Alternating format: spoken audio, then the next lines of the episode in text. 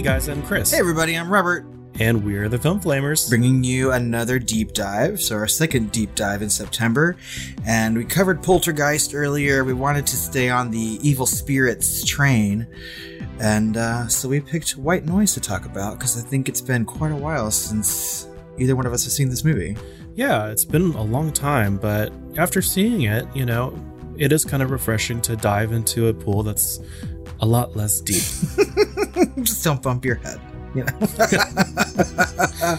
or scrape your knees. Yeah, I think it's safe to say, listeners, that this is not going to be a quarantine length episode. so, but hey, we've given y'all like six of those, right, at this point. So, Yeah, you're welcome.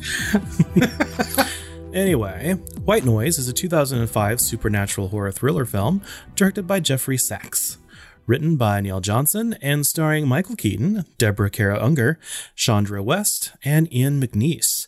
The music for the film was composed by Claude Foisy. the film's title refers to electronic voice phenomena, or EVP, where voices, some believe to be from the other side, can be heard on audio recordings. The film was responsible for studios believing there was an untapped audience for horror films in January, and began releasing higher quality horror films during that period, usually known as the winter dump months. Sorry, I can't say that without laughing. Well, enough with that. Hey Google, play White Noise. Facts don't care about your feelings. All lives matter. What? Blue lives matter. Stop making this about race. this? Cooperate with police, and you'll be fine. stop. I demand Hey to speak Google, to your stop. manager. Stop. That was enough of Wait, that. wait, wait, wait, wait, wait. That wasn't white noise. Yes, it was, Robert. Yes, it was. I'm actually del- incredibly too white. Okay, well, let's see if we can contact someone on the other side. Hello? Is anyone with us? This is white noise.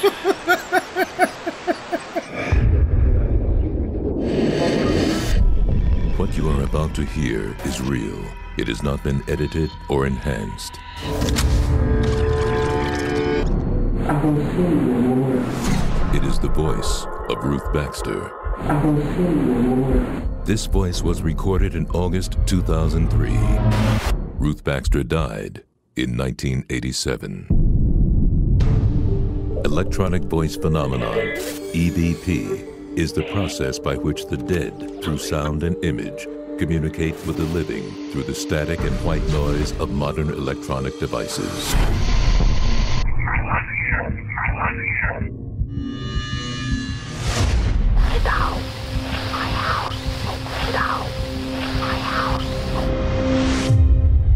What we've all hoped to be true is in fact possible. Our loved ones can reach us. Mr. Rivers, do you want to hear your wife?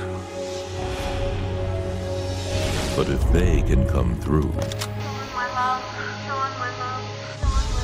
who else can come through?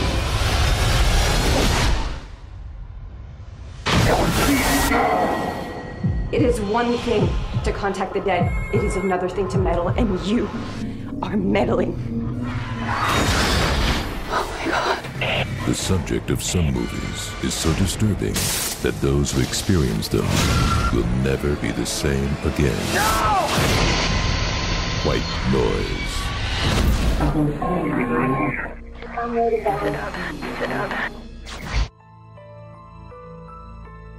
Successful architect Jonathan Rivers, played by Michael Keaton, lives with his novelist wife Anna, played by Chandra West, and shares custody of his son from a previous marriage. He is ecstatic when Anna tells him that she is pregnant. One evening, she meets a friend for drinks, but is very late coming home. Jonathan frantically calls her and her friends, but cannot reach her. The following morning, her car is found by the water next to some very steep and slick rocks.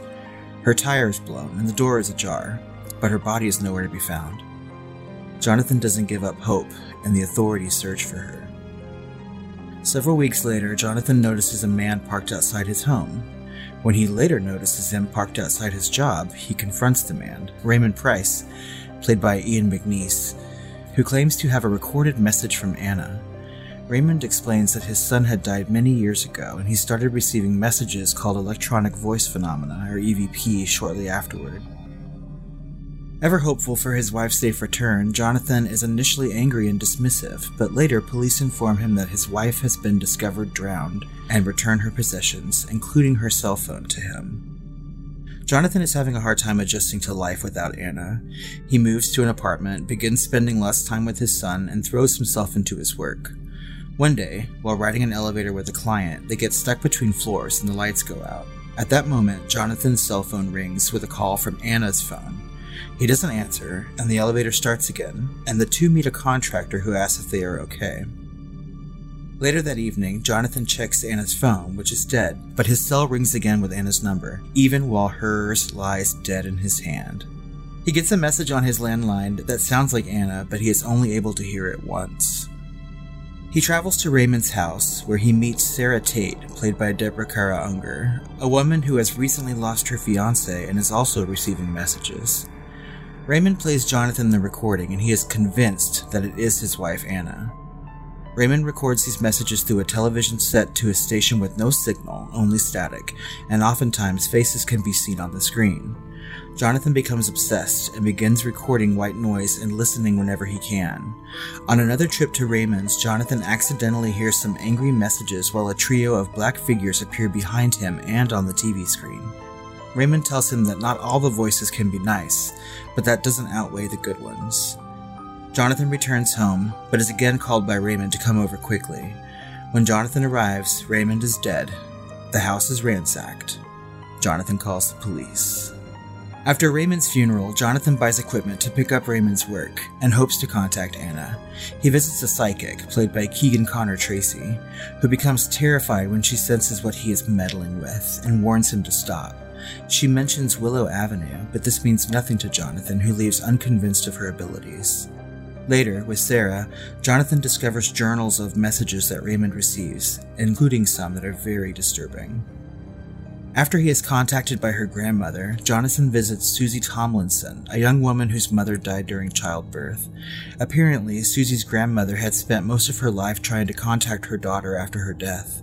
Susie reveals to Jonathan that her grandmother had just died days prior, although Jonathan had been getting messages from her for over a week.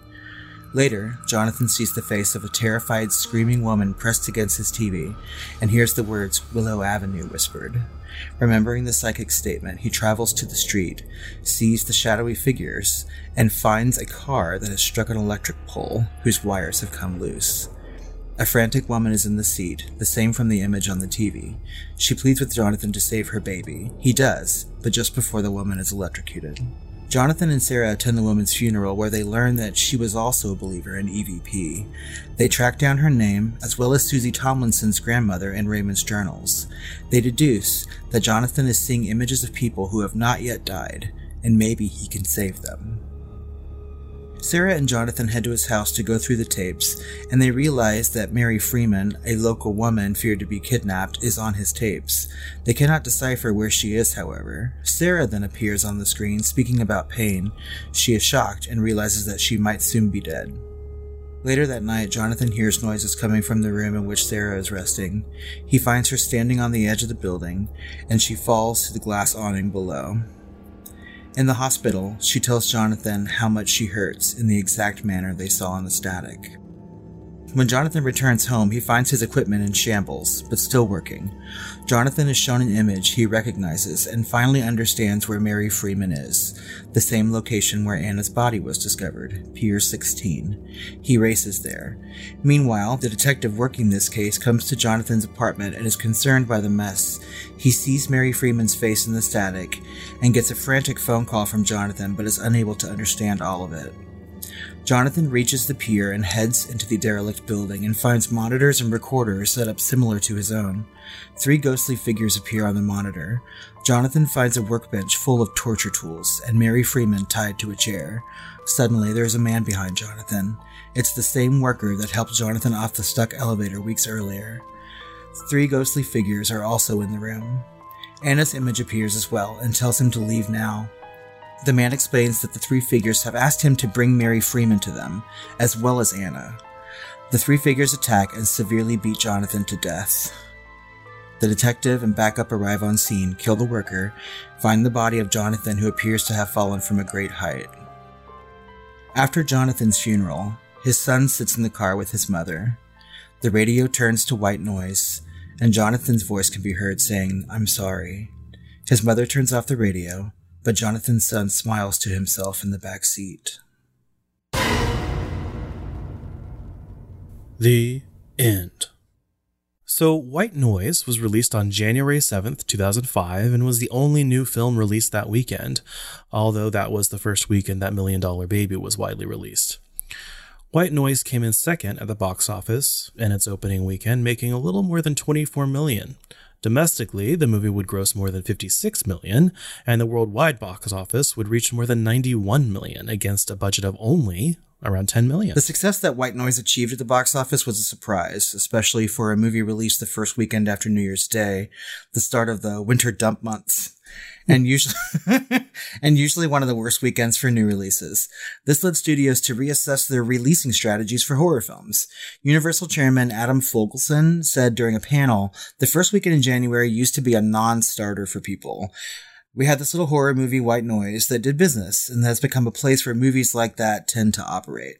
Womp womp. And not always very good movies, I think that we have learned now. Yeah, it's become more of a like a less high quality and more of just a dumping ground for for, for movies that have theatrical releases, but they don't want to kind of they kind of want to sweep them under the carpet a little bit. Yeah, they kind of expect them to not do so well sometimes. Yeah. So so, if a movie like White Noise, which was generally panned, could make a significant amount of money in January, studios quickly realized that a quality film in that genre could do even better.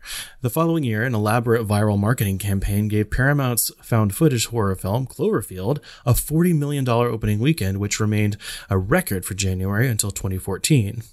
In 2012, however, Paramount beat White Noise's first weekend success with The Devil Inside, which debuted at 35 million despite negative reactions from critics and audiences. I haven't seen that movie. Me either. In 2013, C. Robert Cargill of Ain't It Cool News said, Ever since White Noise was a hit in 2005, that's what started it. If you look back at every first weekend, besides expanding titles, the only new release is one crappy horror movie. God damn it. well, what? This what uh 2020 what did we do in january? I mean it seems like forever ago but wasn't it the grudge right? It was open like yeah. that first weekend in january. Yeah.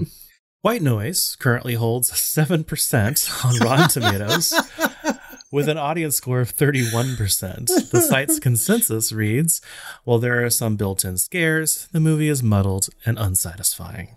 I don't think that's fair personally. Yeah, 7% I mean, is really fucking low it is, and I was shocked when I read that. Actually, I thought for sure it'd be a little higher than that. That seems incredibly low. It's not that yeah. bad of a movie. Peter Travers of Rolling Stone gave it a one out of four stars and called it a thrill-free thriller. Neil Smith of the BBC says that through it all, Keaton furrows his brow with impressive intensity, but his efforts are hampered by a script with, which requires him to do the exact opposite of what any right-minded individual would do in his circumstances. I don't think that's true either. Me either. I mean, if my husband People died, I would try to contact or something. After the death of their. Lord. Stephanie Zacharek at Salon.com gave the film a more positive review. She wrote, Even if its dorky climax throws you out of the mood again, there are staticky bits of white noise that still manage to cling. I guess that's Cling, positive. Please. Dorky. This bitch. okay. if an actual journalist uses the word dorky in their work. I get so, what she was trying to do here with the whole static cling thing. It doesn't yeah. quite work. no, it's not funny. Your review, your review is a little staticky, even though it's the only positive one we've read.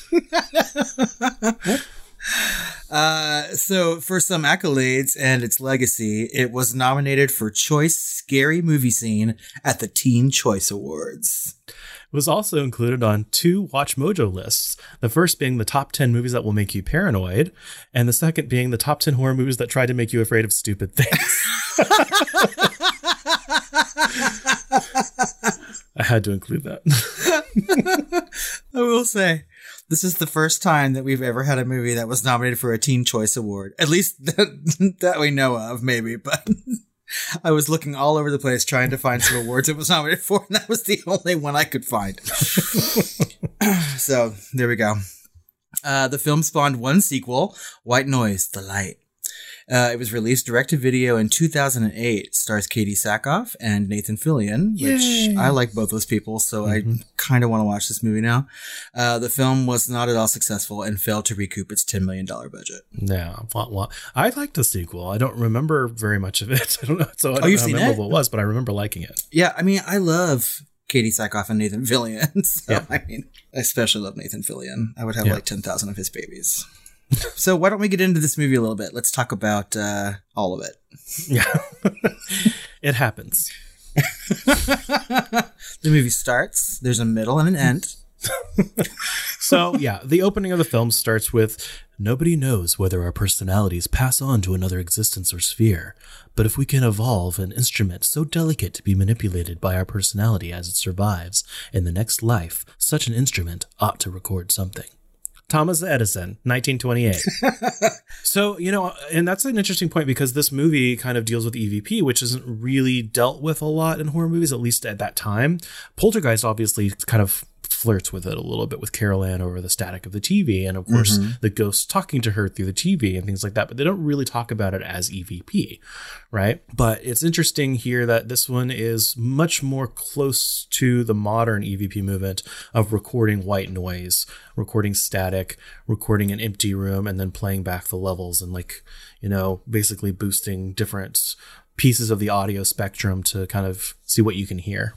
And I mean, I think it's important to note that in 2005 and today, I, I mean, like those paranormal ghost hunting shows that are all over cable, right?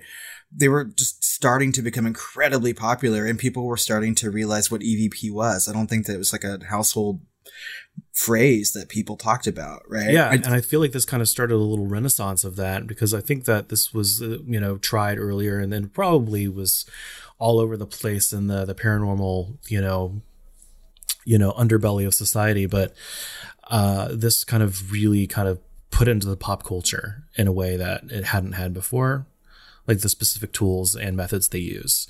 And yeah, Ghost Hunters kind of compounded that into pop culture, including me watching the episode of where I just stayed this summer and, you know, at Mount Washington where they used EVP just on like a door or two next to me, you know, and they talked to the woman that, you know, the, the princess that used to basically live in that room. And she was like, I'm here. Who are you? And that was her answer, you know? So it was kind of interesting. Um, you know, to, to to always see that and see what they they capture. Of course, you as a viewer, you never know, you know, if it's bullshit or not. And of course, it's probably complete bullshit. There was an Unsolved Mysteries segment on it, so I know that at least when I was a teen, you know, I, I saw some EVP stuff, but Yeah, yeah, I mean, it was really gaining in popularity. And for the life of me, though, like I don't, I don't really watch a lot of these ghost hunter shows. I've seen them before, right? hmm But um, until one claims that they have like actual proof of something, I'm just gonna not watch it. Yeah. and what's interesting is I think the the trailer for this movie kind of at least one of the earlier trailers maybe had less to do with the movie and more about EVP in general. And they played back several clips, you It know, did. of different of different things rather than really show the movie. because I was going to talk about this later on. That uh, you know, when I saw the trailer for this movie, I thought the trailer was terrifying, and I was like, "Ooh, I can't wait to see this," you know. And as we'll get into the movie a little bit, um, it really takes some liberties with what EVP actually is. So, Yeah.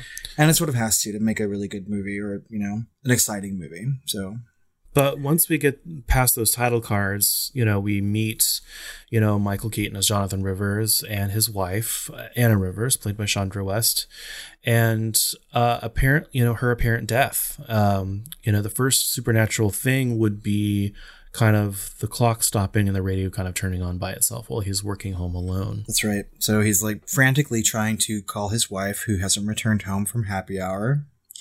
And uh, we know that she's not drunk because she's pregnant, right? She says she's going to drink water. So, I mean, um, he can't get a hold of her. He falls asleep. He wakes up when the radio pops on and the clock has stopped. And so, moving forward, um, when supernatural things happen to him, isn't it always around the same time that the clock had stopped, right? That's the time of her death or something like that. Mm-hmm.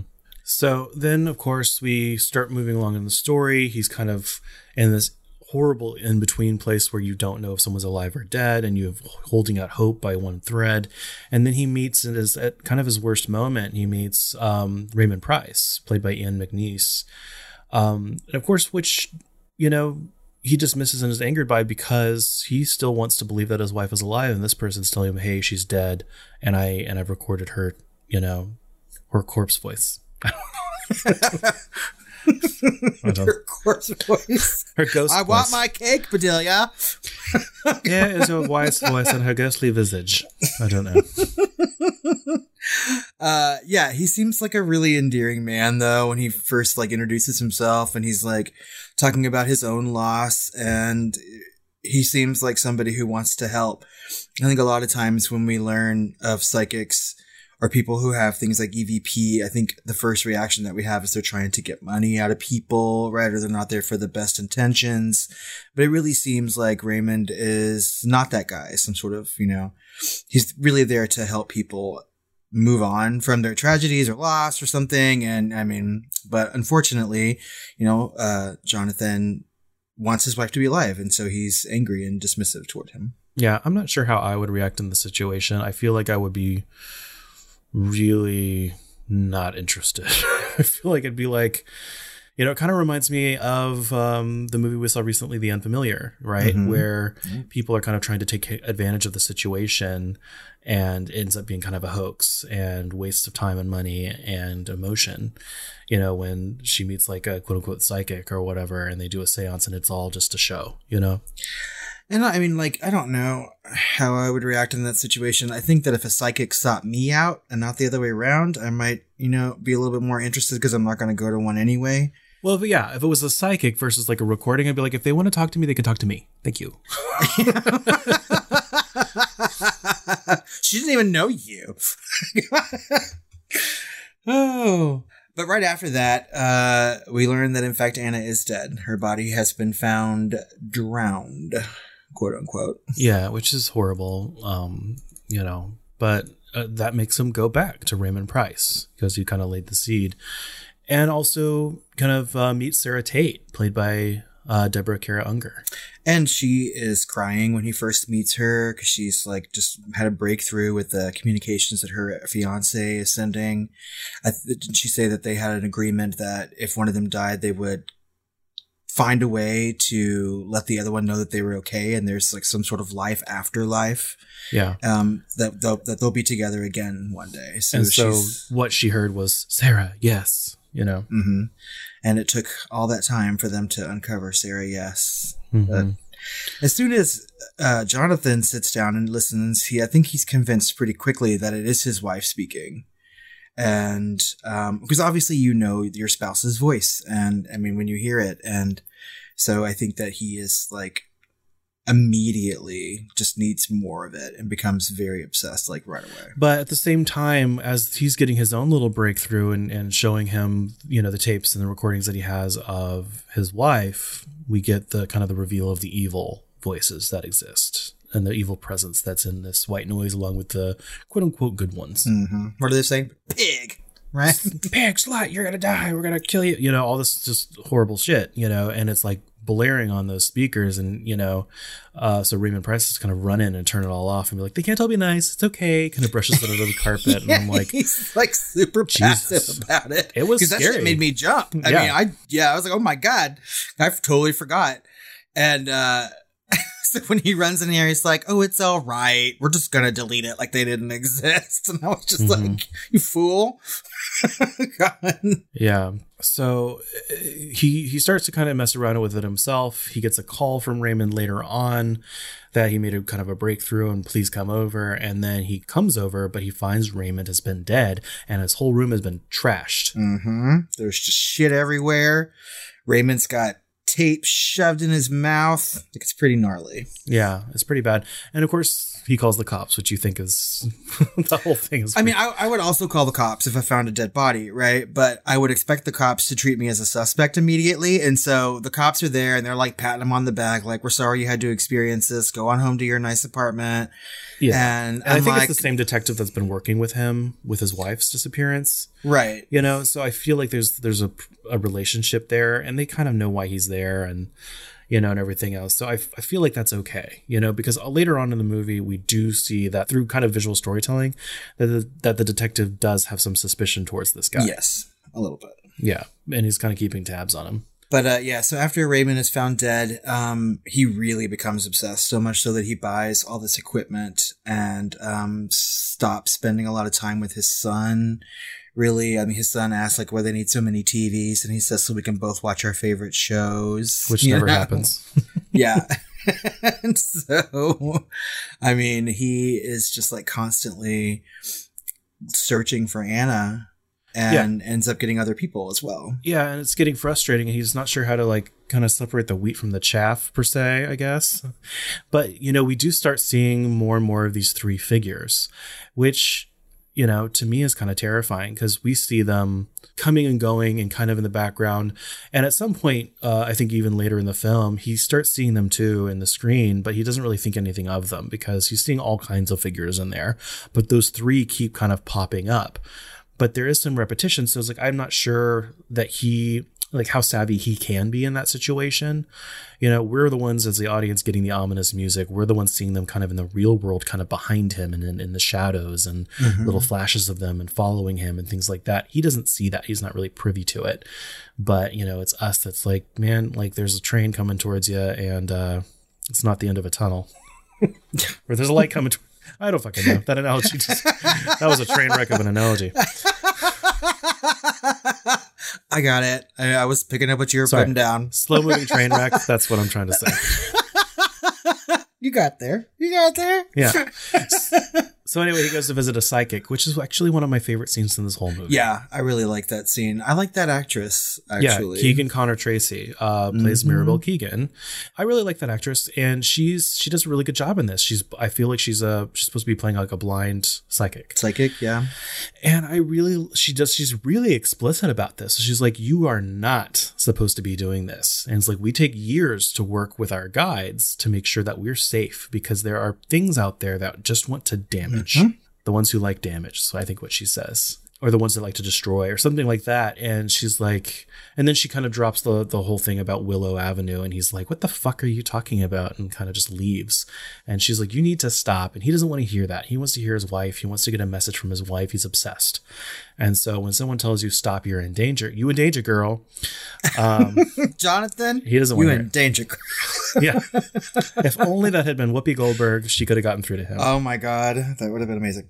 Um, what does she say? She's like, "There's a difference between dabbling and meddling, and you are meddling, you right?" are meddling. yeah. yeah. She's really good. She could not be more clear to him to stop what he's doing.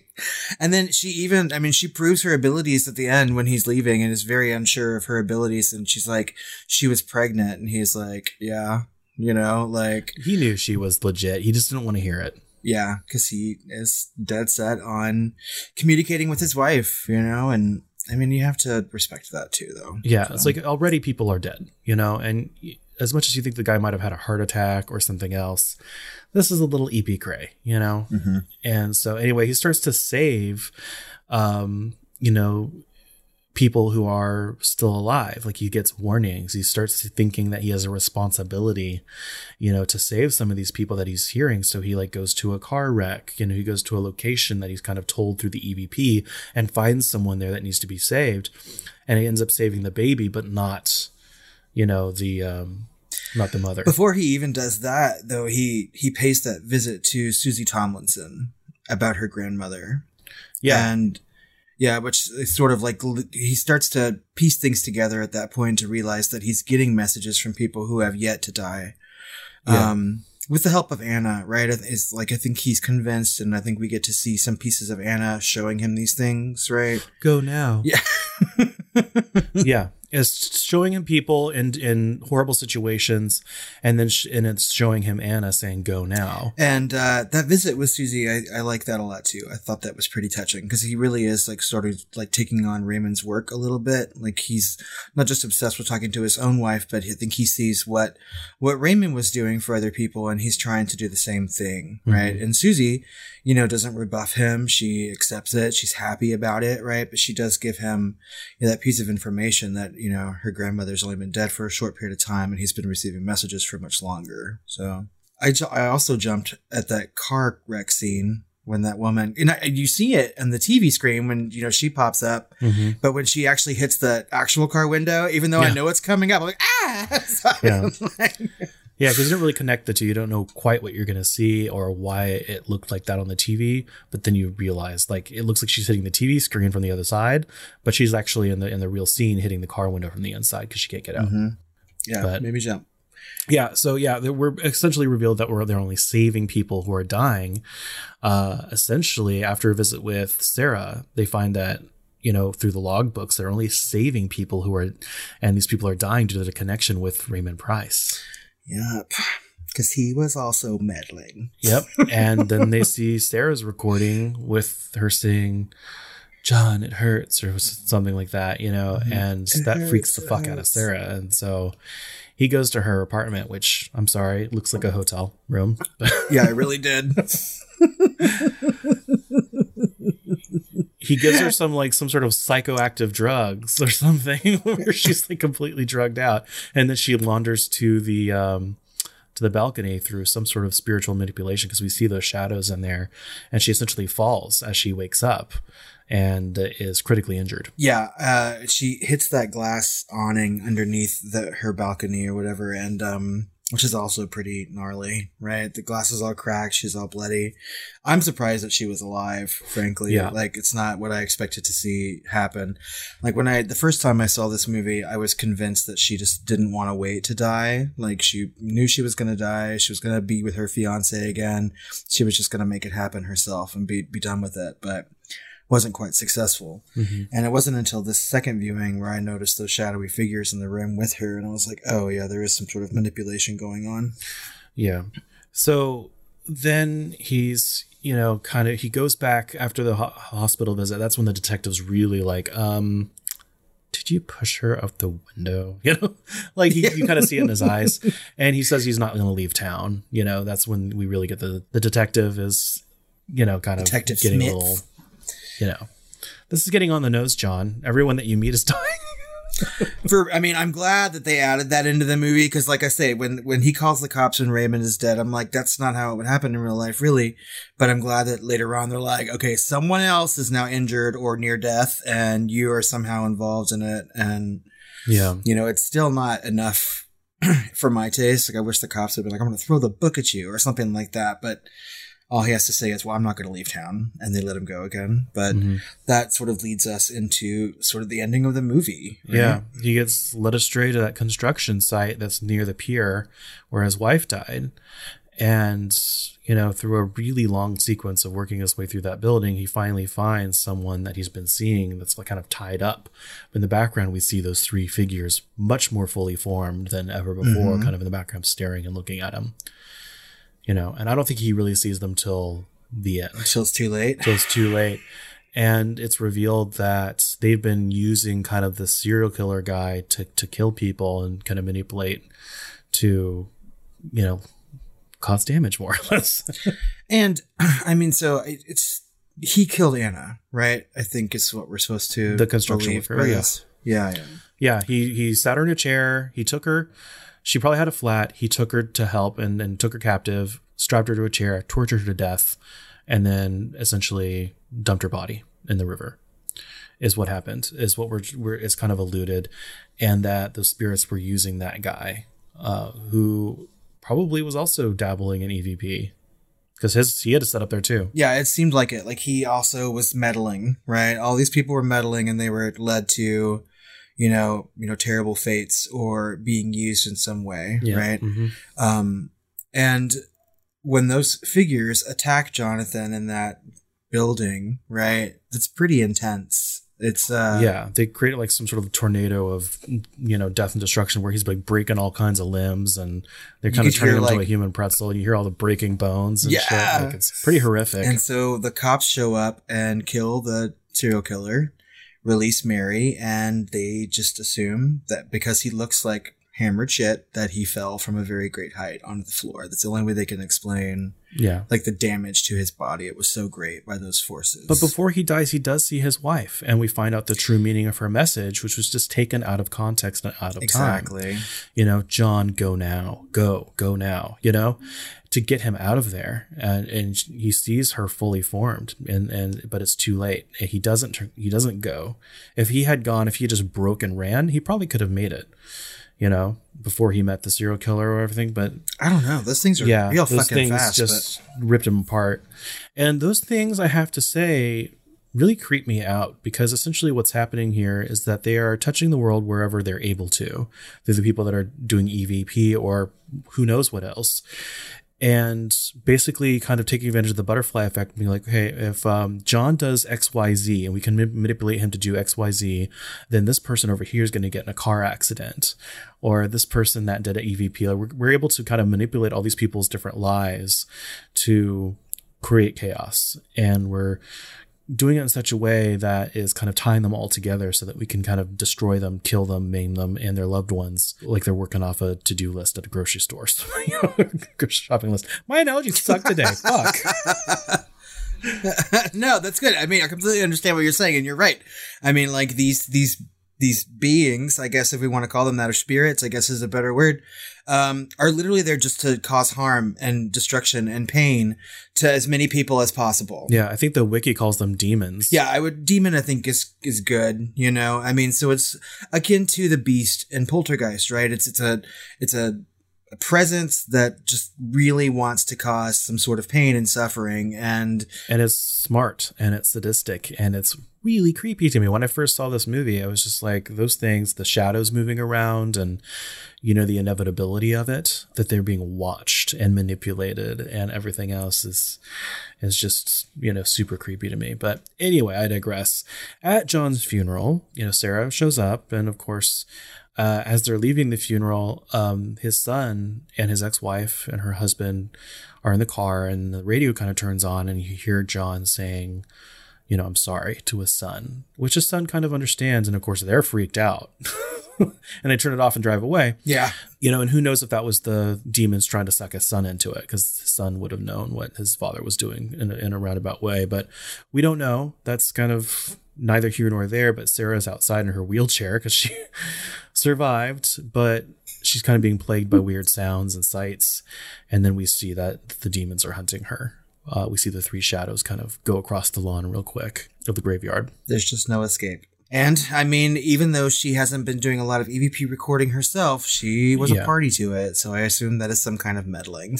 Yep, and you know that I don't think they're in it for to fuck with the meddlers. I think that's just a way in for them to, you know, get their claws Yeah. in, so to speak. Although I would have ended this movie with that blind psychic also at the funeral, like saying, told you so, like that's her eulogy, and just like mic drops or whatever. this graveyard is clean. I told him he was meddling. no, I think that psychic is smart enough to not go anywhere near those people if they're already that Yeah. far into it. You know, I kind of want to more from her, but She looked terrified. Let's talk about some of the characters in this, starting with, of course, Michael Keaton, which, you know, is no stranger to genre films, but this is really his one of his most pure like horror that he's done, I think, if, if ever. Yeah, he's in a lot of like thrillers, right? Like I really enjoy his work in Pacific Heights. I think he's super creepy in that movie. Like he's a good bad guy. and there's always Beetlejuice, you know? And so like Yeah. he's he's done a lot of genre work, right? But I mean like mostly I think of him as either like just a comedic actor or Batman. Yeah, he's done everything. He, he got to start in comedy, you know, um, Mr. Mom and all that, and you know he's he still did comedies, um, and probably will again. You know, I remember Multiplicity in the '90s and stuff like that. But um, Beetlejuice was a huge thing, and of course his relationship with Tim Burton has been, you know, f- you know, profitable for him with Batman and Beetlejuice. And, but then he kind of he played the bad guy in Spider-Man: Homecoming, which he was excellent as. He did a seen that. really really good job.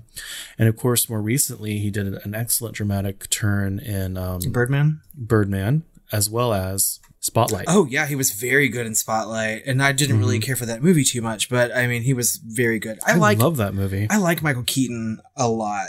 Um, and so does my dad. This is one of my dad's favorite actors. And so like we, we watched a lot of Michael Keaton movies when we were growing up. Um, yeah, he, it's so, he's such a good actor in a sense that he can do it all. He can do actiony type movies like Spider-Man. He can do comedies and physical comedies like Mr. Mom and Beetlejuice and then turn and have a performance very dramatic like in Clean and Sober or Pacific Heights, right? Like he is just a very versatile, gifted actor.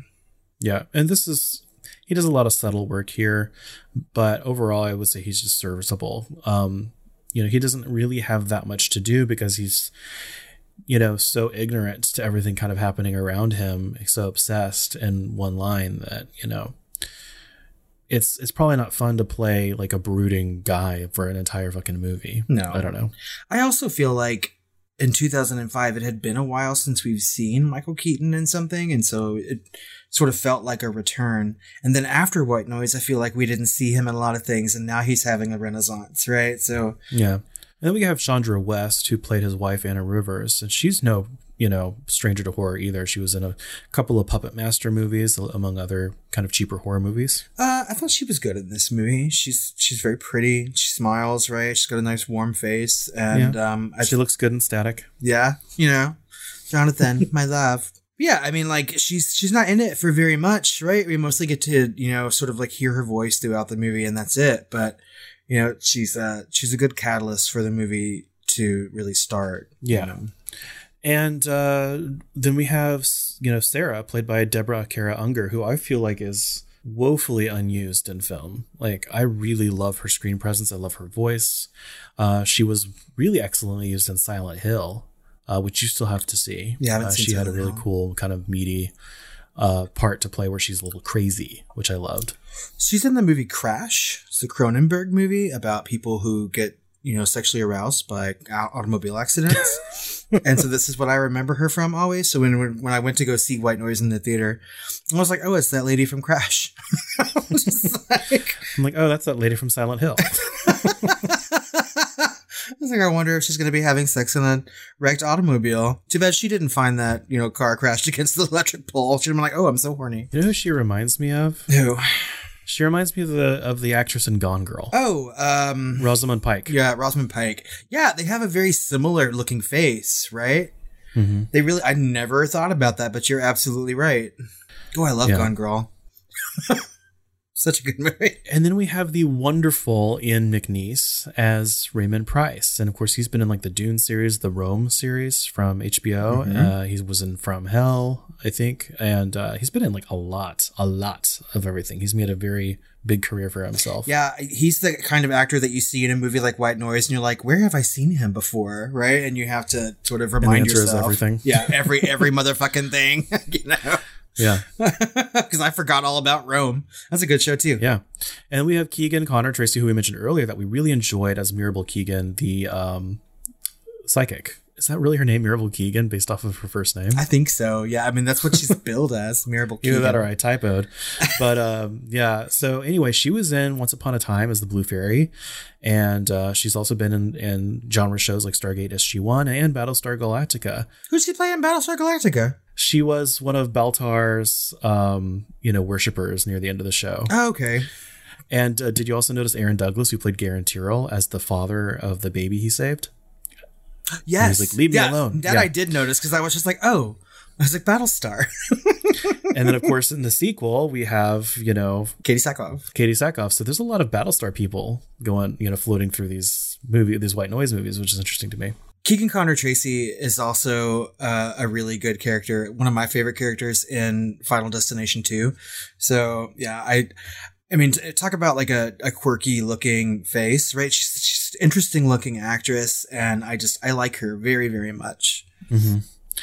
And that kind of rounds out our, our the meat of our the meat. God, I can't make a noise today. Um, that kind of rounds out our cast, our main cast, right? We also have like Mike Do- Dopud as like Detective Smiths, and uh, Mitchell Kosterman as the workman or the killer. You know, who are fine. You know, whatever. Um, I only mention them because who knows? They may end up being in Hottest Guy segment later on. Uh, it's possible. Um, and I mean, they're only in the movie in a couple scenes each, right? Um, and not in a memorable way like Keegan Connor Tracy is. She's in one scene, but it's incredibly memorable. So, I mean, but I mean, you have to have supporting characters in movies, and you know, this one has these two. So, what do you think? Do you believe in EVP? I mean, like, I want to say no. You know, I don't really think that I believe in ghosts, right? But I, I mean, I will, I say that, and I grew up in a house that I feel is kind of haunted. Like my parents think it was haunted, right? Strange things happened that we couldn't really explain. And I think that if I had tried some sort of EVP as a kid, I mean, I, I may have gotten something. So, I mean, like my brain says no, but like deep down, my heart says yes, you know? so, So I feel like for me, it's similar. Like I, I don't, I don't think it's real, but also my heart doesn't want it to be. like Yeah. I don't want to like record something and try and prove something and then hear something and never be able to live anywhere ever again. You know, like, I mean, like I don't want to deal with that. if if you go to edit this episode and that pause from when we were introducing the trailer and you hear a voice or something like that then i mean like definitely share it with me Yeah, i'd like it to depends on what I hear. If it's like yes versus yes, you know, then you know, to me like so the first time i saw this trailer i really wanted to see this movie because the trailer is very very effective. It doesn't really tell you anything about the movie. It's just telling you what evp is right? And playing some of those real life snippets from evp that's been recorded right? Where it's like get out of the house and stuff like that you know? I'm like Yeah. that's some scary fucking shit. And uh so i mean like i as an idea, I think the EVP is frightening. This is not something that I would do because I also think it's kind of like meddling, you know, like you shouldn't do things like that. Like I'm not really one to play with a Ouija board or, or things, you know, I'm not a religious person per se, but I mean, if there are things there, if there's something sharing space with me that I can't see, like I don't want to know that it's that's what I'm saying. Yeah, Yeah. like I don't want to know. Yeah. I'm just You know? like, I would rather just live my life. We can coexist and that's it. Yeah. And, you know, it's interesting because, you know, some people view it as like echoes or these people are like lost in time, you know, and that kind of brings it back to the way these spirits kind of manipulate these, uh, these demons kind of manipulate these EVPs. They're bringing them out of time to manipulate you into thinking, saying, doing what they want you to do. And, you know, who knows? We don't know anything about this, this stuff. And so some of it may not be as clear and you may not understand even the simplest of message out of context, you know? So it's like, why even go there if it was real? I will say that this movie doesn't really tackle EVP for me, right? Because it's not really what EVP is. Like, um, at least in my mind, I always think of like tape recorders and things like that. I never think of having a channel set to static, even though I've seen spirits talk, you know, through TVs and movies before, right? But, um, yeah, I just, and then when they start to see their faces appear in the static and stuff like that, I'm like, that's not what EVP is either, you know? They're taking a lot of liberties with uh, an idea, but I mean, effective, right? And I think just a movie of them playing tapes back would be a little boring. They need to change it up a little bit and have these, like, you know, spirits, like faces show up in TV screens and things like that. Yeah. I only have one fun fact for this movie. What? it's not very covered. and apparently, you know, we talked about Michael Keaton's performance, right, as kind of being a one note. And on the DVD commentary, Michael Keaton actually admitted to phoning in some of his scenes and apologized to the director, Wow. Geoffrey Sax, for his performance. I don't see a problem with Michael Keaton's performance, although I felt I felt like the character in the writing was more one note than he was. You know, like I don't I Yeah. didn't blame Michael Keaton for anything. I don't think it's not his fault. I, I mean, I, I think there's a lot of um, convolutedness to this script. Yeah, like like Jack Nicholson, ironically, also in Batman. But I mean, like uh, Michael Keaton has a natural cadence to his normal speech pattern that you know he, he's one of those people that could read the phone book and it would be like more interesting than not. Right. So, you know, I, I feel like that's fine. Whatever, phone it in. You're still Michael Keaton. you know. Well, that is that. That was a fun fact. I'm used to having much more than that. so, um, okay, well then let's uh, ask some questions about White Noise, like we always do here at the Film Flamers, and we'll start with: Were you scared while watching White Noise? Yes, and especially the first time. Um, you know, those things freaked me out. Those shadow people, they're never really tru- truly explained, which I always love in horror. I'm a broken record about this. Um, a broken, staticky white noise record. and you know, uh, when it doesn't explain things, it there's more to fear because we fear what we don't know, right? And so, or we are not comfortable with. And the fact that we can see this thing hunting him, watching him, uh, this trio of things. Like, why is it a trio? Like, we don't know. What what do they really want? What are they really capable of? These things are really really creepy. To me, some of the scariest horror movie monsters are, you know, or appearances are just the shadows, are just things in the background that you can't quite see or make out. And uh, upon this viewing, I was less scared because you can tell instead of doing some sort of abstract shadows and like in a couple of scenes, they do like flashes of weird CG, like watery creature things for these guys. And it was really kind of stuck out like a sore thumb on this watch versus when I watched it originally back in the mid 2000s, 15 years ago. Fuck. Yeah. Um, you know, it was a lot scarier and, um, you know, more visceral than now, but I still got scared because it's to me like white noise is one of the creepiest things as far as like the horror movie monster. You know what I mean? Yeah, I, I was. There's some moments where I was scared. I know I was probably a lot more scared the first time that I watched it, but I've only seen this movie twice. So once in the theater, and then now for this podcast. Um, and not because you know I thought it was a bad movie when I watched it the first time. I liked it, you know, and it scared me enough. I just haven't revisited it, right? But those those trio, the trio of figures is really creepy and scary. And for the reasons that you said, it's not explained. You, you can't really see anything. It really is just a shadow. I kind of liken them to the Fates, right? In Greek mythology, who also worked as a trio. Like they're sort of like pulling the strings like the way the fates do, right? And so I Yeah. think that's really terrifying. How to think. poetic! You have a Dickensian proclivity. You know, I was I was about to say like it kind of reminds me of like a Freddy Krueger, but it doesn't have to be your dreams. You can't quite see him. There's none of the jokes, and it has a wider agenda where you're just a small piece of it. You know, Right. it's just really fucking creepy. It is. It's terrifying to know that your life is not within your control, right? Like there's things happening around you. You have set things in motion that, you know, you, you could, he could have saved himself, right? If he would have discuss, deciphered that message a little better from his wife, he wouldn't have been in that situation, right? He had an escape, but ultimately there was no escape. Yeah, the idea that you're a puppet on a string to something you can't see, hear, or touch that has ulterior motives that's supernatural and like not in this world really freaks me out. I guess you could just call that Christianity, but it, I don't know. Maybe that's why. Maybe just call that religion. in general. uh, so I guess on with that being said, would you call White Noise a horror movie? through and through.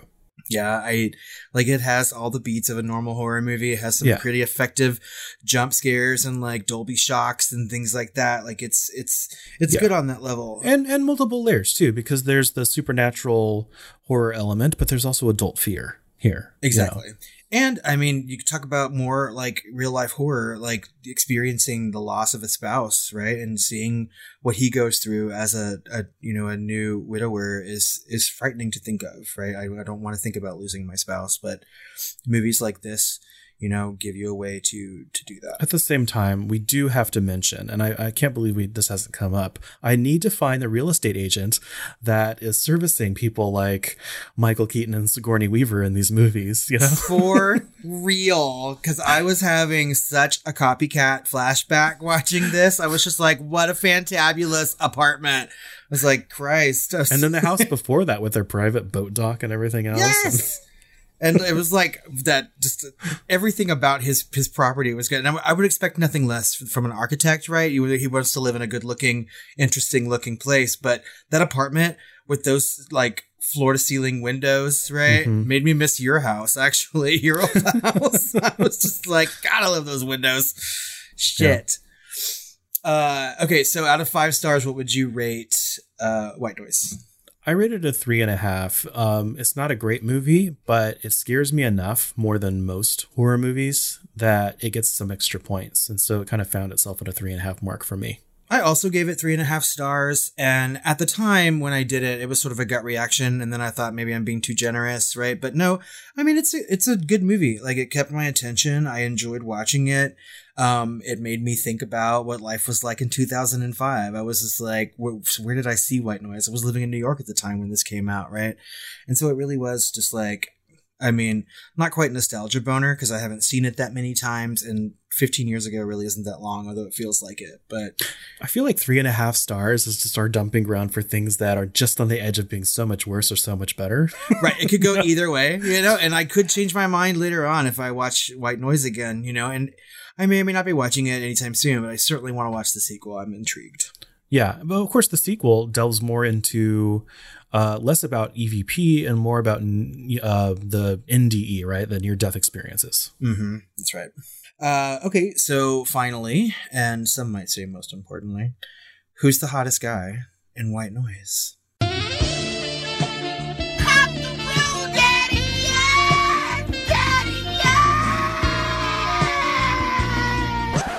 You know, I think the detective's kind of hot, but I was gonna say I just I have to go old school and say Michael Keaton. He is the lead. Yeah, I mean, honestly, when I started watching the movie, I was like, well, of course it's gonna be Michael Keaton, but that's not my choice. So my choice is actually uh, Mitchell Kosterman, the serial killer.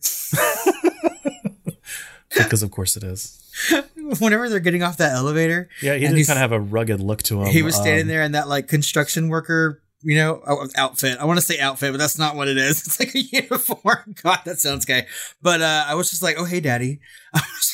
Like, my God. Yeah. And it, he does kind of give me like a Nick Offerman vibe. Yeah. So I was just like, yeah, he's it. And then I totally forgot the ending of this movie. And so, uh, when he arrives at that, you know, pier and it's him, I'm like, oh shit, it's that guy from the elevator. And I was like, it's that sexy daddy. I was like, now I gotta, now I gotta change my choice for hottest guy. I thought, I was like, I'm gonna be so clever just picking someone who's in like one brief snippet of a moment and there he is, like the fucking villain. No, you know he's gonna like... come back. I mean, it's, it's like there's the camera lingers on him. Like, you know, he like does a close up of his, of his face after he, he speaks and just like looking at the. It's like, yeah. It's one of those things where the camera lingers and you're like, yeah, that's going to come back. I was just thinking how hot he was. I wasn't thinking about the progression of the film. So there, there's my choice. Serial killer. Great. Happens all the time. Didn't I also pick the serial killer as the hottest guy in Copycat yeah, too? I think Both so, of yeah. them. Yeah. I think so. over Mulroney. yeah. I think we fought a little about that one too. It's like, dude. They're just like evil men. I don't know. It's like, dude, they did their hardest to make Harry Connick Jr. look like a, a fucking rat trap. He's still sexy though. I love Harry Connick Jr. My God, Hope Floats. I love that movie. oh shit. Well, I think that just about wraps up our conversation on White Noise. Uh, we want to know what you guys think about the movie and our conversation. Uh, you can look for us on social media at The Film Flamers on Twitter, Facebook, or even Instagram. Or you can email us at tiredqueens at filmflamers.com or, as you know, we do love our voicemails. And you can give us one by calling 972 666 7733. Uh, we would also encourage you to do some meddling, create your own EVPs, and send them our way. I don't do that. Oh, please. I will not listen to them and forward them directly to Robert. I will do the meddling for the film flamers. Uh, we haven't mentioned this in some time, but we're also on Letterboxd. So every time that we give our rating and the questions, it's right over there on Letterboxd as well. So go search for the film flamers and give us a follow. Also, join us over on Patreon, where all of these episodes are coming out a little bit early, sometimes a lot early. And uh, we're also going to be covering Stir of Echoes. That's right. That's what our patrons chose for our poll this month. That's right. You too can participate in polling and choosing what we cover over there on Patreon. So uh, make your way over to patreon.com slash the film flamers and become a film flamer too. That's right. 1999 Kevin Bacony goodness. That's what y'all chose, and I'm pretty happy with it. So yeah, I've never seen it, so I'm excited. And of course, next week we will be covering our hot takes, which we haven't done in some time. That's right. Since uh, the early part of July was the last time that we released any sort of recommendation or talked about the things that we've been watching. And I know that we both have quite a list. I'm gonna have to go through and like pick and choose the best things to talk about for sure. Yeah, we do have some diamonds in the rough to talk about, so stay tuned for that. So thanks again for all the supports, and until next time. John, go now. Robert, end it now. Willow Avenue. Sweet dreams. Jonathan, you in danger, girl. Jonathan, ditto. oh, I want to talk about Ghost one day too. we do. We need to. I like Ghost.